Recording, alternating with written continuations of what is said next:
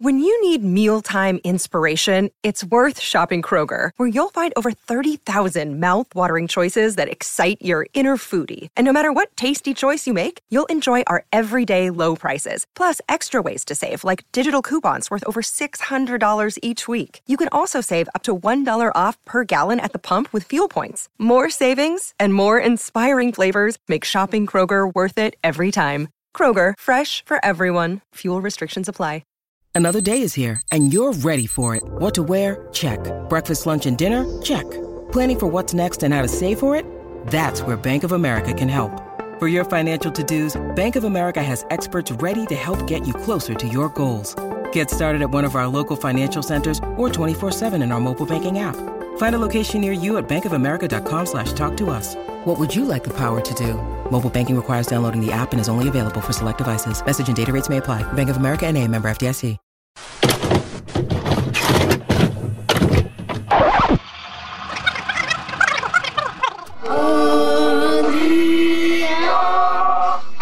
Rocky Kill, only Rocky Kill. Only You're on hidden camera. Mom, kick the ball. I grew up playing soccer. My mom hated when I called it that. I can teach you lots of football. She called it football. It's soccer. It's not. I love you. On Christmas, my daddy bought me my soccer ball and my pump. It's Christmas Day. I'm nine, and I can't get the ball past my mother. She does not care that I'm a kid. My mother played on club teams in Reno, Nevada for the past 40 years.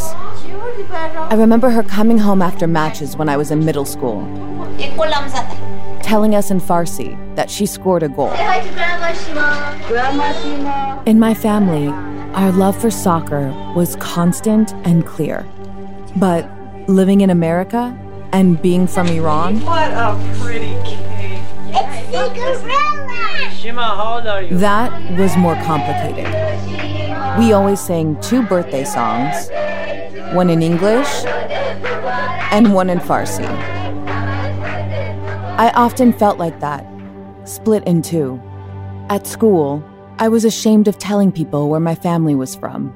It's not like I was fully aware of what was happening in the world, what the Gulf War was, the Iranian hostage crisis. But growing up in the 90s in Reno, Nevada, I knew being from the Middle East wasn't something to be excited about. But I remember when Iran played the US in the 1998 World Cup. Suddenly, for a few hours, my family was transported. The hyphen in our identity dropped.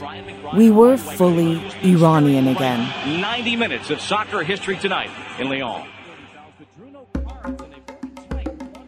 That day, I was clear which side I was on. In our tiny living room, a portal had been opened, and there were no rules. When a goal was scored, whoever had the remote would flip to the Spanish channel to capture the energy of each goal. Pillows would be thrown, my brother would scream, Shima! We would tackle each other. He's crazy, huh? And he's rude. We'd both be sent for periods of time to cool off in our rooms. But even my parents would be cussing and shouting and cheering. Soccer was our greatest sense of national pride, our way to beat the big guy, the US, who was so intrinsic to our exile. And then we went back to reality. I was an Iranian American girl again. When I think about all of the keepsakes my mother could have taken with her from Iran and passed down to me the language, the history, the stories of her life why was soccer most important to her? That question has led me to some of the most dedicated soccer fans in the world, all Iranian women. And we're going to start with the story of one girl.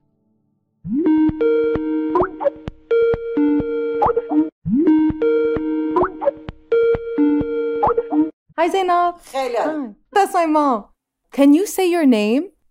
Zainab Sahafi. This tape is from the summer of 2020. I'm on Skype with Zainab Sahafi, and my mom is translating. Zainab John, put your phone on airplane mode. Mom, Farsi. Or trying to. No, that's kind of English. Shimon, it's working. We're go- we're going. We're good. I'm gonna pour myself some coffee. I'm so happy. Wait, okay, okay, let me give you one minute. No, I'm good. Go ahead. I can multitask. Okay. Okay, I'm ready to go.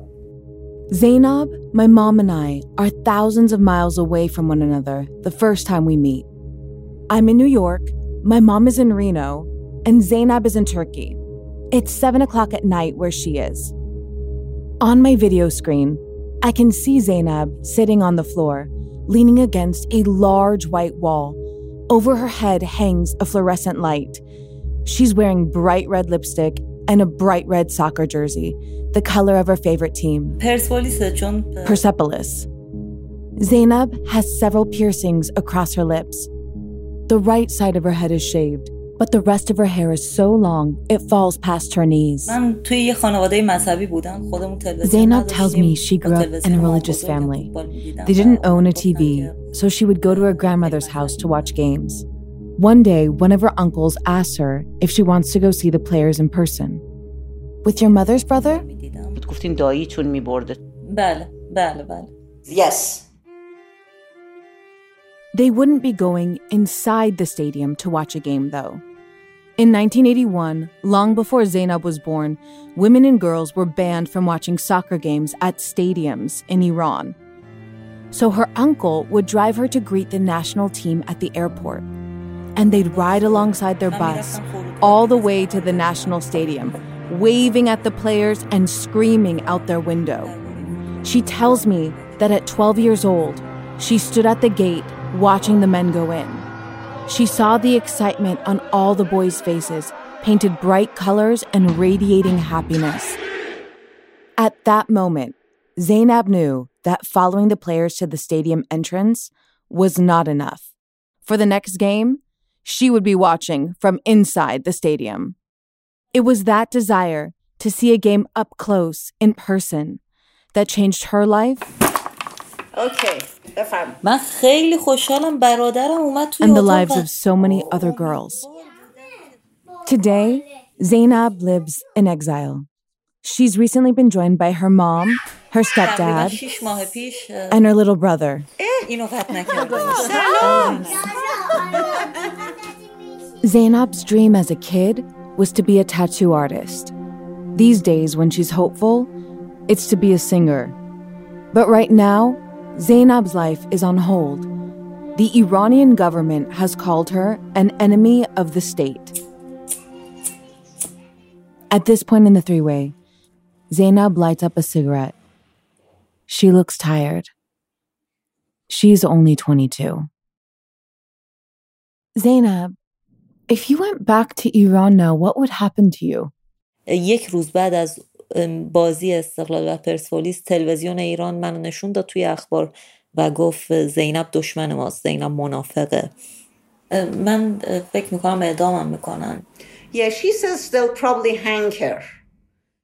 The exhaustion, the exile, the government threats, all of this for wanting to watch soccer.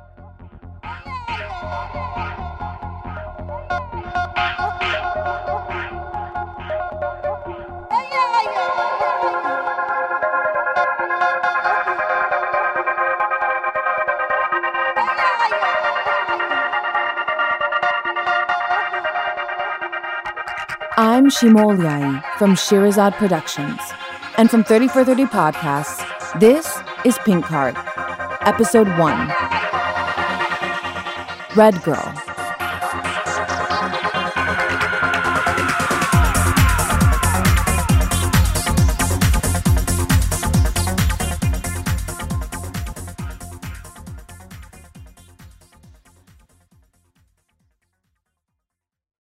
I want to tell you a story. It's a story about a scandal, broken relationships, gossip, rumors, money, corporate rivalry, and a broom. A performance enhancing broom. My name is John Cullen. I'm a comedian, podcaster, and for 20 years, I was a semi professional curler. And I want to tell you the story about how a single broom almost imploded the 500 year old sport of curling. We feel like we were bringing a knife to a gunfight. It's the story of a superstar and his fall from grace. Well, I was being dragged through the mud. It's the story of two brother entrepreneurs with a dream. I said, that's great news. It's a story of intrigue. I still don't understand why we want to keep his name secret. The full story has never been told, so I'm going to tell it. Broomgate How a Broom Almost Killed Curling. It was a year I'd like to forget. To listen to Broomgate, search for Broomgate in your favorite podcast app. That's all one word Broomgate. Modern soccer was imported into Iran 100 years ago. The game arrived through a port called Abadan is a teeming place where a quarter of a million people live dedicated to one single proposition the refining of 25 million tons of oil every year. The British had set up a colony in Abadan in the early 1900s. They made a deal with the Iranian government, but it wasn't really a deal. Iran's corrupt elite got a small amount of bribe money and the ability to remain in power, and the UK received almost total control of Iran's abundant wealth and natural resources. Later, the Brits would be pushed out, but soccer would stay and its popularity across Iran, the Middle East, and the world would only grow. As of today, 211 affiliated associations are members of the multi billion dollar institution that is FIFA. FIFA estimates that more than 5 billion people watch the World Cup. That's more than all the living Christians, Muslims, and Hindus combined. And in 2022, for the first time ever in its history, the World Cup is taking place in the Middle East in Qatar. But 40 years ago, Iran looked set to host the first World Cup in the region at its national stadium. When it was built in the early 70s, that stadium was the largest on the planet. It was surrounded by a rowing river, indoor volleyball courts, and an Olympic sized swimming pool. The stands held 120,000 people. It was called Aryamehr Stadium and got the nickname Bee Swarm because the stadium's design amplifies sound like a swarm of bees.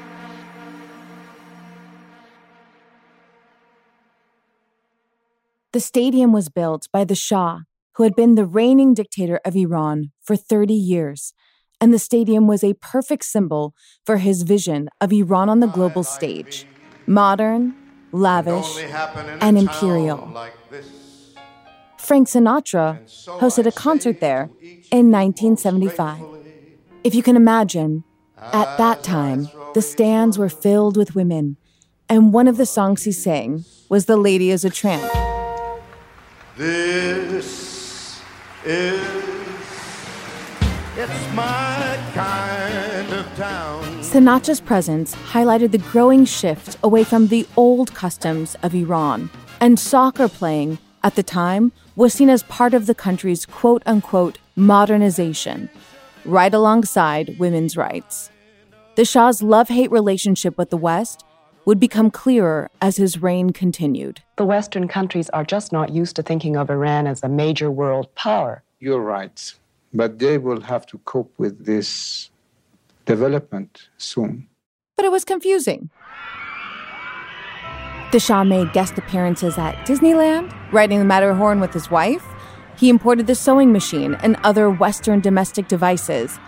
He broadcasted American TV programs like Bewitched and country westerns all across Iran.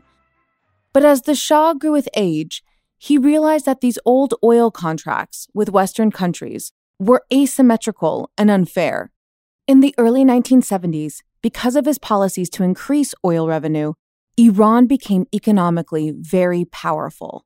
And so he became less diplomatic, started essentially standing up to the outside forces that had always tried to have a piece of Iran. The brown eyed peoples are teaching the blue eyed peoples something. The blue eyed people have to wake up. Wake up to? From this torpor in which they put themselves by taking maybe too many sleeping pills. The Shah had great ambitions for Iran but under a dictator, the people still suffered. His secret police detained, tortured, or murdered those who might threaten his rule, including his own citizens. Forces inside and outside of Iran collided. Iranian citizens, young and old, rose up and forced the Shah to flee. Women stood side by side with the men facing the military's tanks. Today, we call it the 79 Revolution. It happened just three years after that big Sinatra concert. Every day here now, the demonstrations and arrests go on. Rumors in It exploded, say people are and the country turned upside down. soon start firing back at the. The Islamic clergy saw a moment to take advantage of an empty ruling throne. They jumped in and usurped power. I'm gonna roll myself up in a big ball and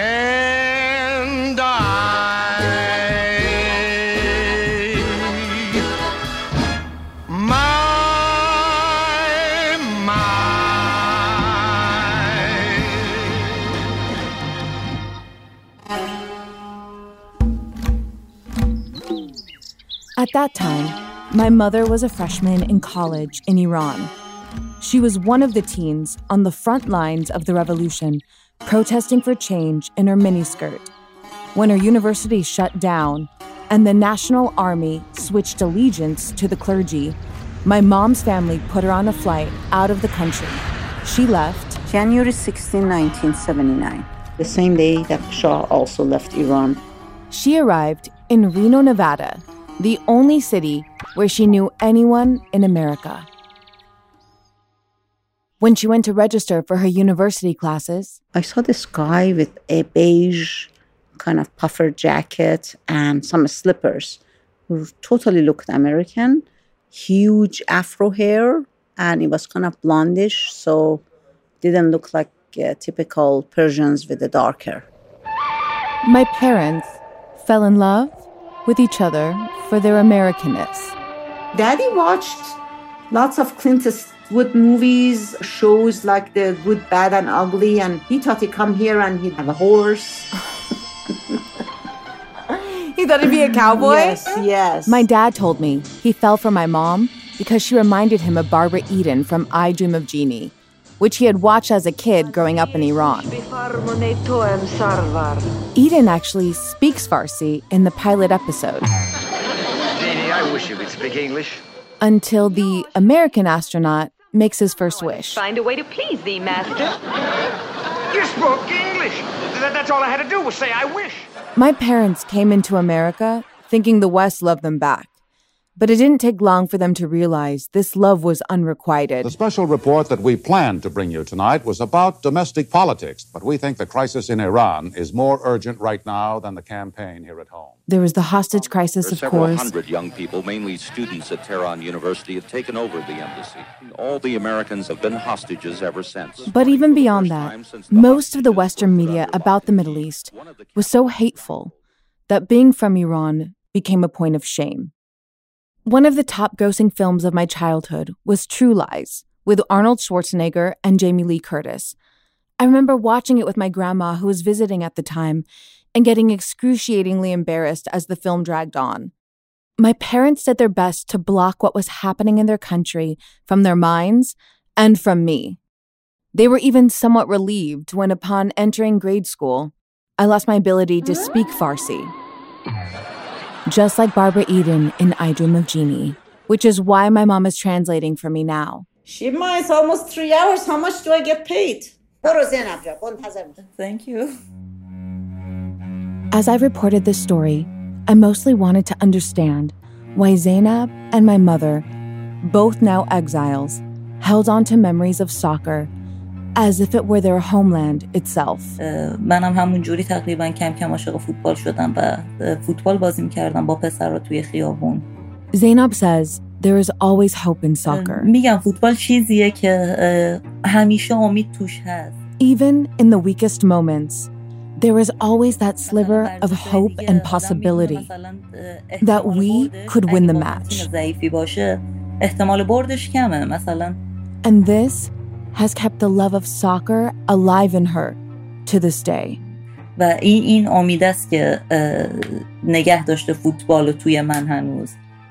There are times when I feel like the game is over, but in fact, it is just getting started.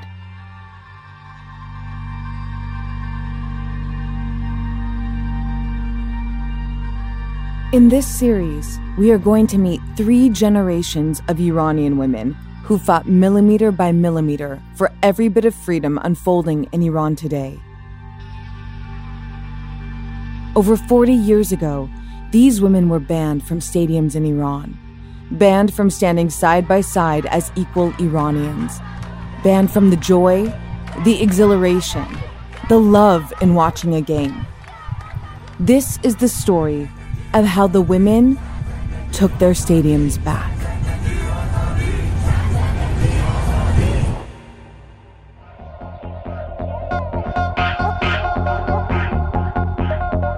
Next episode, I'm going to take you inside Iran. I was running because uh, I was afraid that something happened. I could die. This was my fear. I'll show you the diabolical way the women who led the revolution were forced into submission overnight. I was laughing. My daughter was laughing. We couldn't understand that, oh, this is message. What is the meaning of that? The joy was forbidden, basically. That is how they control you.